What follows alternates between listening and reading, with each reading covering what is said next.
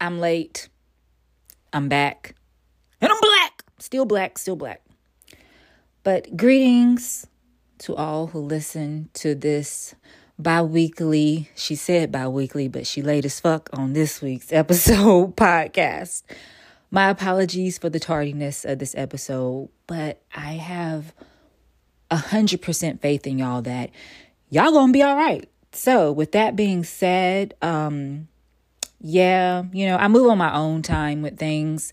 And I attempted to hold myself accountable last week and do the episode like the material was there, but my spirit wasn't in it, you know? And when my spirit ain't with something, I just, I don't move on it. Cause if it's not in alignment with my brand, and by my brand, I mean who the fuck I am, then I'm just not gonna act on it. So, I'm giving you excuses, but I am apologizing. So, my apologies, but it's been a lot going on. So, let's talk about that. I kind of feel like I've been trying to make sense of the stress in my personal life whilst also making sense of this war happening in Ukraine right now, but also being super inspired by the Genius documentary. Like, it has been an emotional roller coaster for me. So, basically it's been a Tuesday. But like, yeah, I I gotta I gotta get in control of wanting to be in control. Like personally, I gotta take this pressure off myself. It is just unrealistic. It's too much.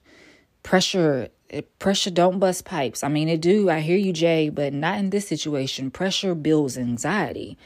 So it's it's got to go because like I'm fully aware that I cannot control everything, nor do I want to.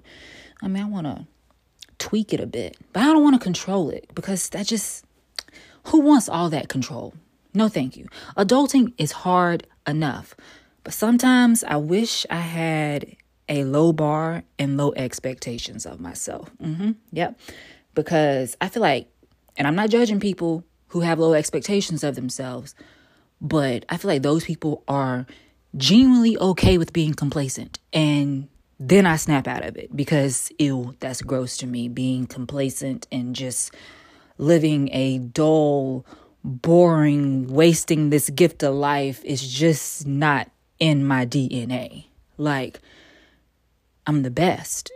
I'm fucking amazing. You know, then I hype myself up and I'm like, all that's true. But these goals, why you ain't met them yet? so it's just like a never ending cycle. But the the I'm getting off the bus. I'm getting off the merry-go-round of this pressure because I don't need it. I don't want it. There's other things to focus on. Okay, so Ukraine. I have my thoughts. Now, maybe unpopular. Well, I don't think they're unpopular thoughts, but they're just real thoughts about what's happening in Ukraine right now. Now, on one hand, I definitely sympathize with the people of Ukraine and I am against the war. I'm also against wars everywhere because innocent people die and, you know, yeah, war is bad. But Ukraine is the it girl right now, so let's discuss Ukraine. Now, I sympathize with the people in Ukraine. People should not be dying. It's bad, all of that. But on the other hand, when I see and hear stories of Africans basically trapped in Ukraine because of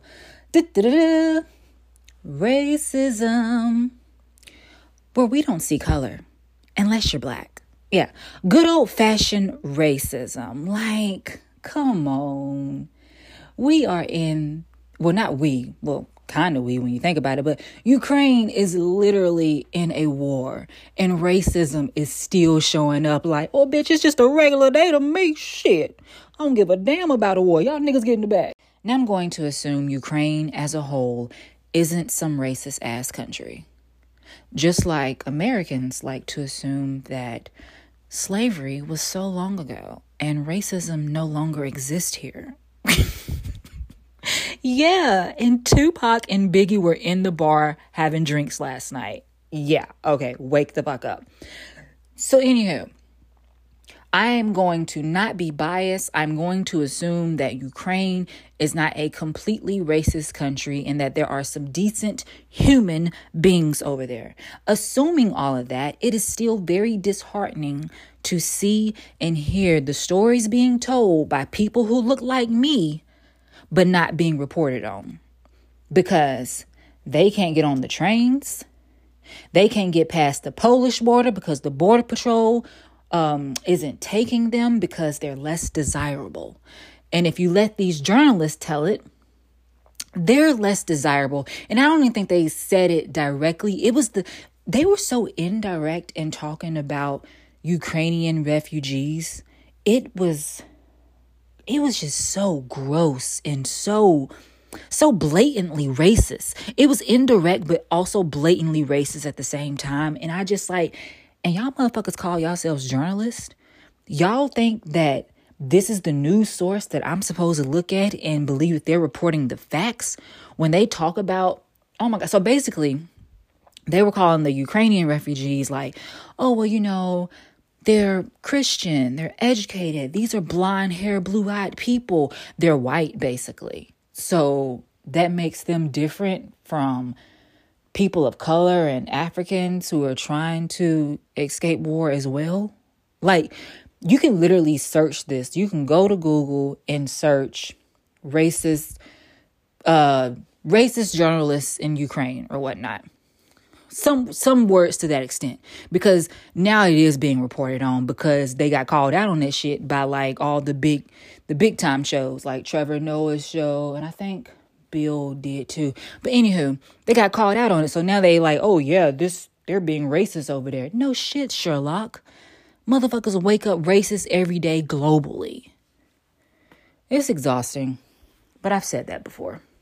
You know, I don't really get into politics because I I like to deal with the facts and I don't want to be saying dumb shit or sounding dumb, but I'm confident in saying that right is right and wrong is wrong and Poland is trash for how they treated the Africans and the Afghans because it's like everybody wants to praise Poland for their selective ass humanitarianism for how they're helping the Ukrainian refugees, and they should be helping them, but they should have helped the Afghan refugees too. They should have helped the Africans, but no, no, no, no, no, no. You don't have the complexion for the protection, so that deems you a threat. You're not welcome here it's just no. I, I, I can do without the media and their praise for this selective ass humanitarianism because that's what it is. Humanitarianism. That is a long word. Imagine that in a spelling bee. I would definitely lose. But um in America, America girl, you you can't really talk because I cannot get the images, the actual images. You can search this online if you haven't seen of the Haitian refugees being chased at the border by our border patrol who were on fucking horses and had whips. Like, what the fuck? Did they just like go down to the old town road and was like, let me get my best fucking slavery props and shit? Like, what the fuck? But you know what? knowing white people in Texas, they have that shit ready to go anyway. So, or wherever they was. I feel like they were in Texas. I don't know. Either way, those images were yeah, those images, those images were haunting.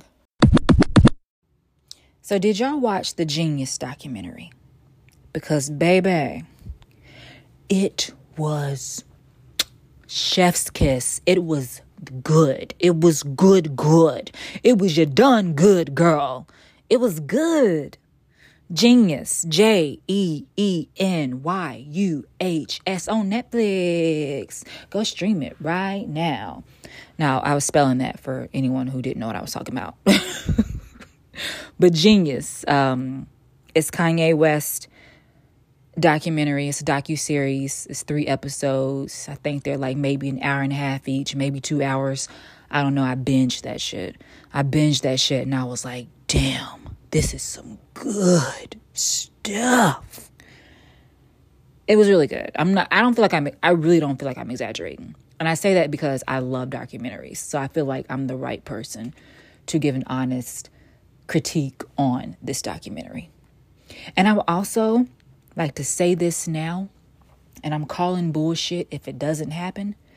But Coodie, Give that man his Oscar nomination and give him his flowers now because, yes, the documentary is on Kanye, but Coodie is the man behind the camera, the man who believed and listened. Give that man his flowers because he he did he did that. That man did that. And I have nothing but respect for his craft. Like, I'm calling it Oscar nomination. So, yeah, I love documentaries.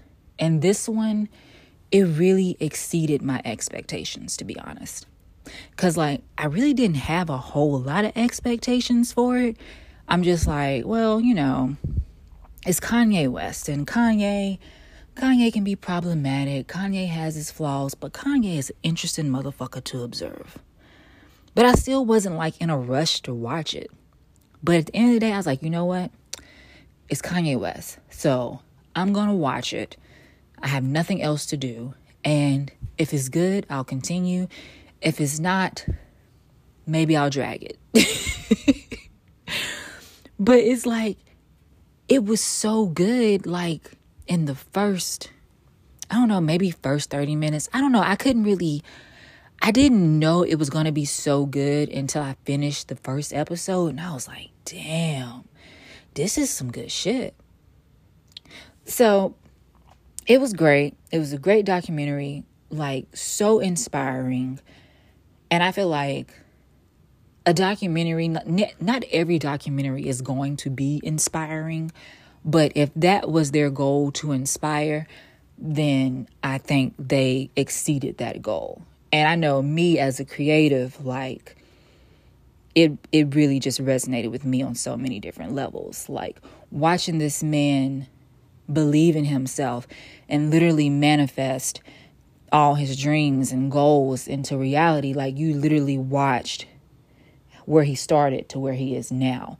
Thanks to Coodie, who believed in that man and recorded him from day one. Like that's like when when artists and creatives be like, support me, you know what I'm saying? That's the type of genuine support that motherfuckers want. They want somebody that's gonna ride with them from day one. You know what I'm saying? Like they riding with them. They believe in them. They see the they see the star power way before anybody else. That's the type of shit that that's the type of support the motherfuckers want. Financial support is cool. It is. It's great. It's great. Hitting my Cash App up anytime you want. But that genuine support like that, that shit, that lasts. It goes on forever and ever. Anywho, I'm rambling. But the documentary was great it was inspiring. I know creatives like myself really it fed us. But I also know people who aren't necessarily creatives probably didn't really I know I know some people who didn't really fuck with it like that. And that's fine, you know what I'm saying? But like my creative friends, we was like, "Oh my god, that shit was amazing." So, that's that. All right. So, story time real quick before I sign off. Now, y'all know I'm a Scorpio. I'm a water sign.